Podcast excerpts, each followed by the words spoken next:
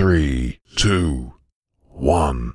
A quarter of the NFL season is over, and boy, it certainly has been an entertaining 100th year of football. A lot of upsets, surprises, drama, and controversy has occurred in these last four weeks. I mean, we saw the Antonio Brown saga full of drama finally end with the New England Patriots releasing the talented wide receiver accused of sexual misconduct and rape, who only played one game we saw two Super Bowl winning quarterbacks injured and out indefinitely, with Drew Brees of the New Orleans Saints and Ben Roethlisberger of the Pittsburgh Steelers. We saw one Super Bowl winning quarterback, Eli Manning of the New York Giants, get benched in favor of first round draft pick Daniel Jones. And we saw the legend of Gardner Minshew, a backup rookie quarterback of the Jacksonville Jaguars, lead his team to victory in ways that are reminiscent of Tim Tebow in 2011. I knew I threw a lot of quarterbacks' names out there, but there's so many non-quarterback storylines that are happening around the NFL that has half of America talking. And if you're one of those football fans like me, I'll be dedicating a monthly recap episode highlighting one big thing I learned throughout the weeks. So let's get started.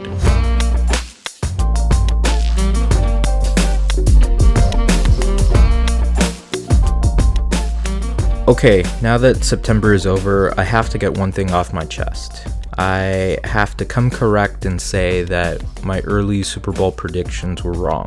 If you did not get a chance to listen to my football is back episode, I picked the Green Bay Packers beating the Cleveland Browns in Super Bowl 54. Bruh. Although I still believe my Packers pick can happen, I must admit I was fooled into believing that the Browns were legit. As Dennis Green said, they are who we thought they were. And the Browns, with all that talent and Baker Mayfield hype, I saw enough football to realize that they cannot beat the Kansas City Chiefs or the New England Patriots.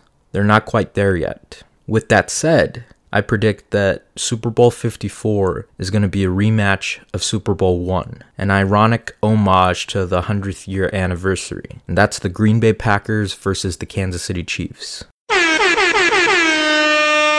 two elite quarterbacks battling out in Miami. That's my corrected Super Bowl prediction that I'll stand by until the end of November when the real season begins.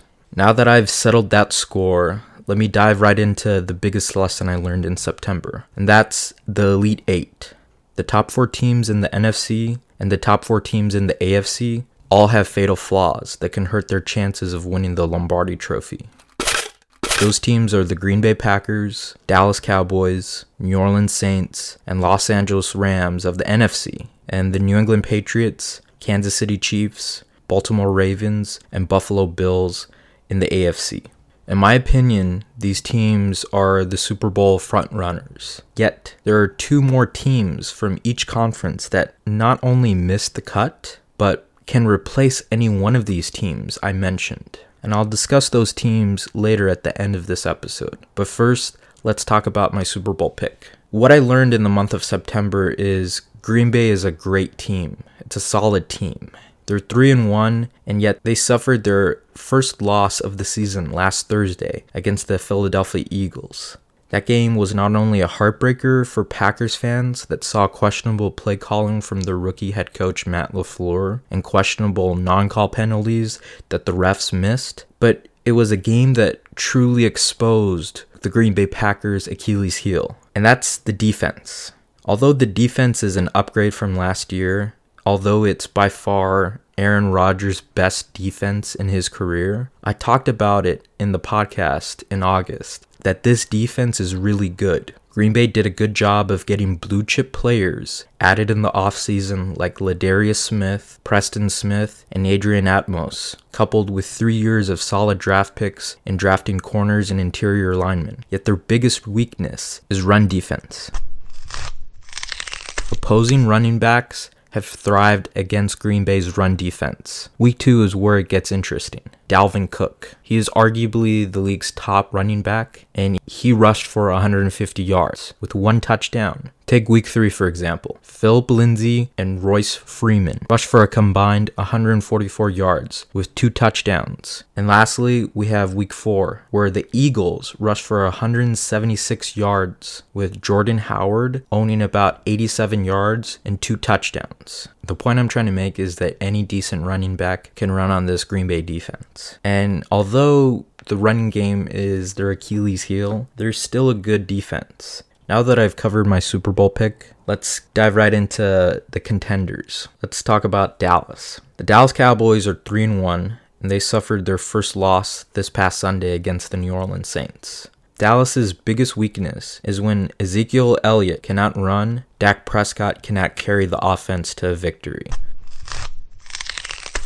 Look, Dak is a good quarterback. He keeps Dallas in the games. He rarely makes mistakes, but he is not an elite quarterback. Although he's in a contract year, and although he's playing lights out, the competition that Dak has gone up against has not been great. Just hear me out for a second because I have to reveal the truth to a lot of Cowboy friends that need to hear these stats. Week one against the Giants, Dak threw for 405 yards with four touchdowns. Zeke rushed for only 53 yards. That's an outlier because Zeke held out through training camp and he was a bit rusty. Take week two against the Washington Redskins. Dak threw for 269 yards, three touchdowns, and one interception. Zeke, in the other hand, rushed for a total of 111 yards with one touchdown. Week 3 against the Miami Dolphins. Dak threw for 246 yards, two touchdowns, and one interception. Zeke rushed for 125 yards. Now, this is the point that I'm trying to make. Week 4 against the New Orleans Saints. Dak threw for 230 yards, no touchdowns, one interception. Zeke only had 35 rushing yards in that game with only one TD. Bottom line, the Cowboys' offense starts and ends with Ezekiel Elliott. That's their bread and butter. And if they cannot run against tough defenses like the New Orleans Saints, then that's a big problem. You know, they still have to play the Philadelphia Eagles twice. They still have to go up against Aaron Rodgers. And if you calculate all those head to head matchups, I don't think Dak Prescott can win in those shootout games. Now that I've covered the Cowboys, let me cover who the Cowboys lost to, and that's the New Orleans Saints. Yes, the New Orleans Saints are in the Elite 8. Their record is 3 and 1, and their first loss of the season was in week 2 against the LA Rams. When Drew Brees fractured his throwing thumb in week 2 in the first quarter, that's when things got interesting for this team. He is going to be sidelined for up to 6 weeks, and that, my friends, is their biggest weakness. Quarterback play is not going to be the same. Although Teddy Bridgewater has been solid enough as a backup, the Saints are not the same offense that they were. And here's why. In Teddy Bridgewater's career as a starter, he's completed 73% of his passes, but he only averages 6.5 yards per pass. His total QBR rating is just 24.2 points, which is 29th out of 33 in the league. Only Kirk Cousins and Andy Dalton have lower scores than Teddy Bridgewater. Bottom line, Teddy Bridgewater in my opinion, cannot lead this team to multiple victories when they play tough teams. They still have to play the Jaguars, who are playing decent with Gardner Minshew. They still have to play the Bears, which is a tough defense. They still have to play the Panthers, which are playing surprisingly better without Cam Newton. And they have to play the 49ers and the Colts, who are actually doing better without Andrew Luck. They have to play some tough defenses, and yeah, they may be able to scrape by once Drew Brees comes back back. But another thing that's hurting this team is how is Drew going to perform once he gets Is he going to be the same player? Is he going to be able to throw the deep ball? Because that's what this team thrives. They thrive in play action, they thrive in the shotgun, and they thrive when the ball is thrown past 20 yards. Teddy Bridgewater only passes the ball in the 20 yard window, and that's not good. That's a big, big weakness. Okay, so I've covered three teams in the NFC. I have one more team that I want to get to, and this is a controversial team the Los Angeles Rams. The Rams are 3 and 1, and they lost their first first game in a big upset this past Sunday against the Tampa Bay Buccaneers. And in that game, the Rams got exposed. Their biggest weakness is that they have no run game. And when the Rams have no run game, they have no offensive mojo. It starts and ends with Todd Gurley. Todd Gurley is not the same MVP running back that he once was a year ago. You have to look at the stats. In the first four weeks, Gurley has rushed for a total of 219 yards, and he has three touchdowns with only 49 carries. Compare that to his first four weeks last year. Gurley rushed for 338 yards, six touchdowns, and 79 carries. Bottom line, those stats prove that Todd Gurley is on load management. In 2018, he was in 84 84% of the snaps in the Los Angeles Rams offense. In 2019, he's only in 71% of the snaps. And it's crazy. The Rams did not give $40 million guaranteed to the top running back in the NFL for him to only carry the ball less than 10 times per game. And this Todd Gurley injury really puts them in a bind. Look, those stats prove that this offense is predicated around Todd Gurley. It starts and ends with his performance. And if Todd Gurley cannot run the ball, then the focus on this offense is on Jared Goff. And Jared Goff is a good football player. He's on the cusp of being an elite quarterback, but he's not there yet. It all comes down to Todd Gurley's performance. And Todd Gurley right now is not the NFL's top running back. Now that I've covered all the NFC teams, let me get into the Elite Four in the AFC. And it starts with the Patriots. The Patriots are the defending Super Bowl champions, and they're undefeated. But their biggest weakness is that they have no safety net for Tom Brady. Last week's game against the Buffalo Bills not only exposed Tom's age, it exposed how the Patriots offense does not have a number one target. In that game, Brady was 18 for 39 in passing, and he threw for only 150 yards, with no touchdowns and one interception. It was by far his worst game yet. And although the Buffalo Bills have the best defense in the league, the Patriots won't be playing that defense every week. But in that game, the Buffalo Bills established the blueprint that has seen Tom Brady fail year after year after year. You have to apply pressure. In 2015, Denver did it in that AFC championship game. They had so many sacks and they were able to jam the wide receivers at the line of scrimmage. That's how you beat Tom Brady. You don't give him enough time in the pocket and he makes mistakes. In that game, that's exactly what the Buffalo Bills defense did. Brady needed Rob Gronkowski. He needed a player that could generate mismatches. But Gronk is retired. And now that Antonio Brown is not with the team, the Patriots don't have that weapon. I mean, Sony Michel is now a goal line running back. Julian Edelman is not 100% healthy. Josh Gordon has lost a step and is not as agile as he once was. In that game, Phillip Dorsett and James White were the Patriots' best wide receivers. In my opinion, that's problematic because if the Patriots want to win an eighth Super Bowl, they have to get past Kansas City. They have to outscore Kansas City. And as it stands right now, they cannot do that. Now that I covered the Patriots, let me cover who's behind the Patriots, and that's the Kansas City Chiefs. They're undefeated with Patrick Mahomes playing probably the best football I've seen. Mahomes arguably is the league's most talented quarterback, but the biggest weakness to this team is their defense. Their defense overall in both the run and pass is awful. Last week's game against the Detroit Lions exposed that. The Chiefs gave up a total of 186 rushing yards against the Lions. In the passing game, the Chiefs gave up 291 passing yards to Matt Stafford, who threw for three touchdowns. Bottom line, this defense is worse than last year. Any veteran quarterback that can remain in the pocket for more than 10 seconds can pick this defense apart.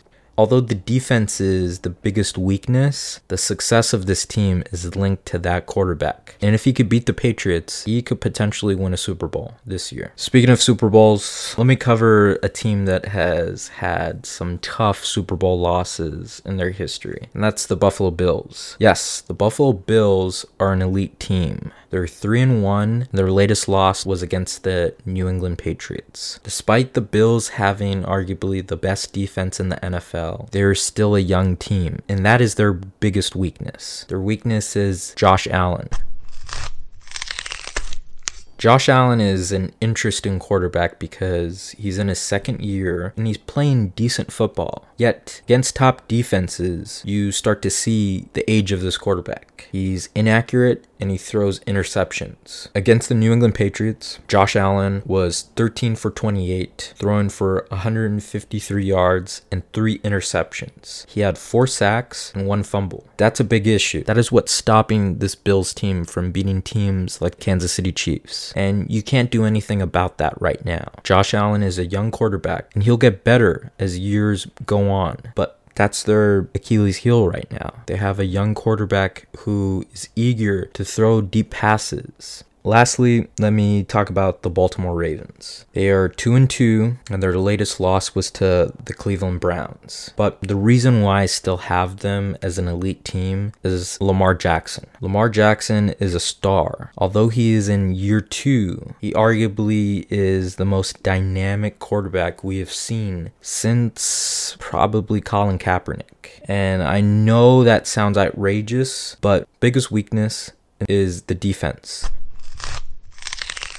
Just like in Dallas, for the Baltimore Ravens, if Lamar struggles, the defense cannot carry them to a win. The first loss against Kansas City, Patrick Mahomes threw for 370 yards with three touchdowns. Lamar had no touchdowns and threw for 264 yards. The defense could not bail him out. Last week against the Cleveland Browns, Baker Mayfield threw for 342 yards and one touchdown. Lamar Jackson had two interceptions and threw for less than 250 yards. And the schedule is going to get tougher. The Baltimore Ravens have to play the Seattle Seahawks, Houston Texans, the Cleveland Browns for the final game, the Patriots, the 49ers, and the Bills. Teams that have quarterbacks that can throw for more than 300 yards with top ranked defenses. That's problematic because that is at least six losses. That puts them at an 8 and 8 team, or maybe even a below 500 team that can miss the playoffs. So I covered my Elite Eight. Now let me get into the two teams from the AFC and the NFC who missed the cut. And those teams are the Seattle Seahawks and Philadelphia Eagles from the NFC, and the Los Angeles Chargers and the Cleveland Browns from the AFC. Look, in the month of September, I've learned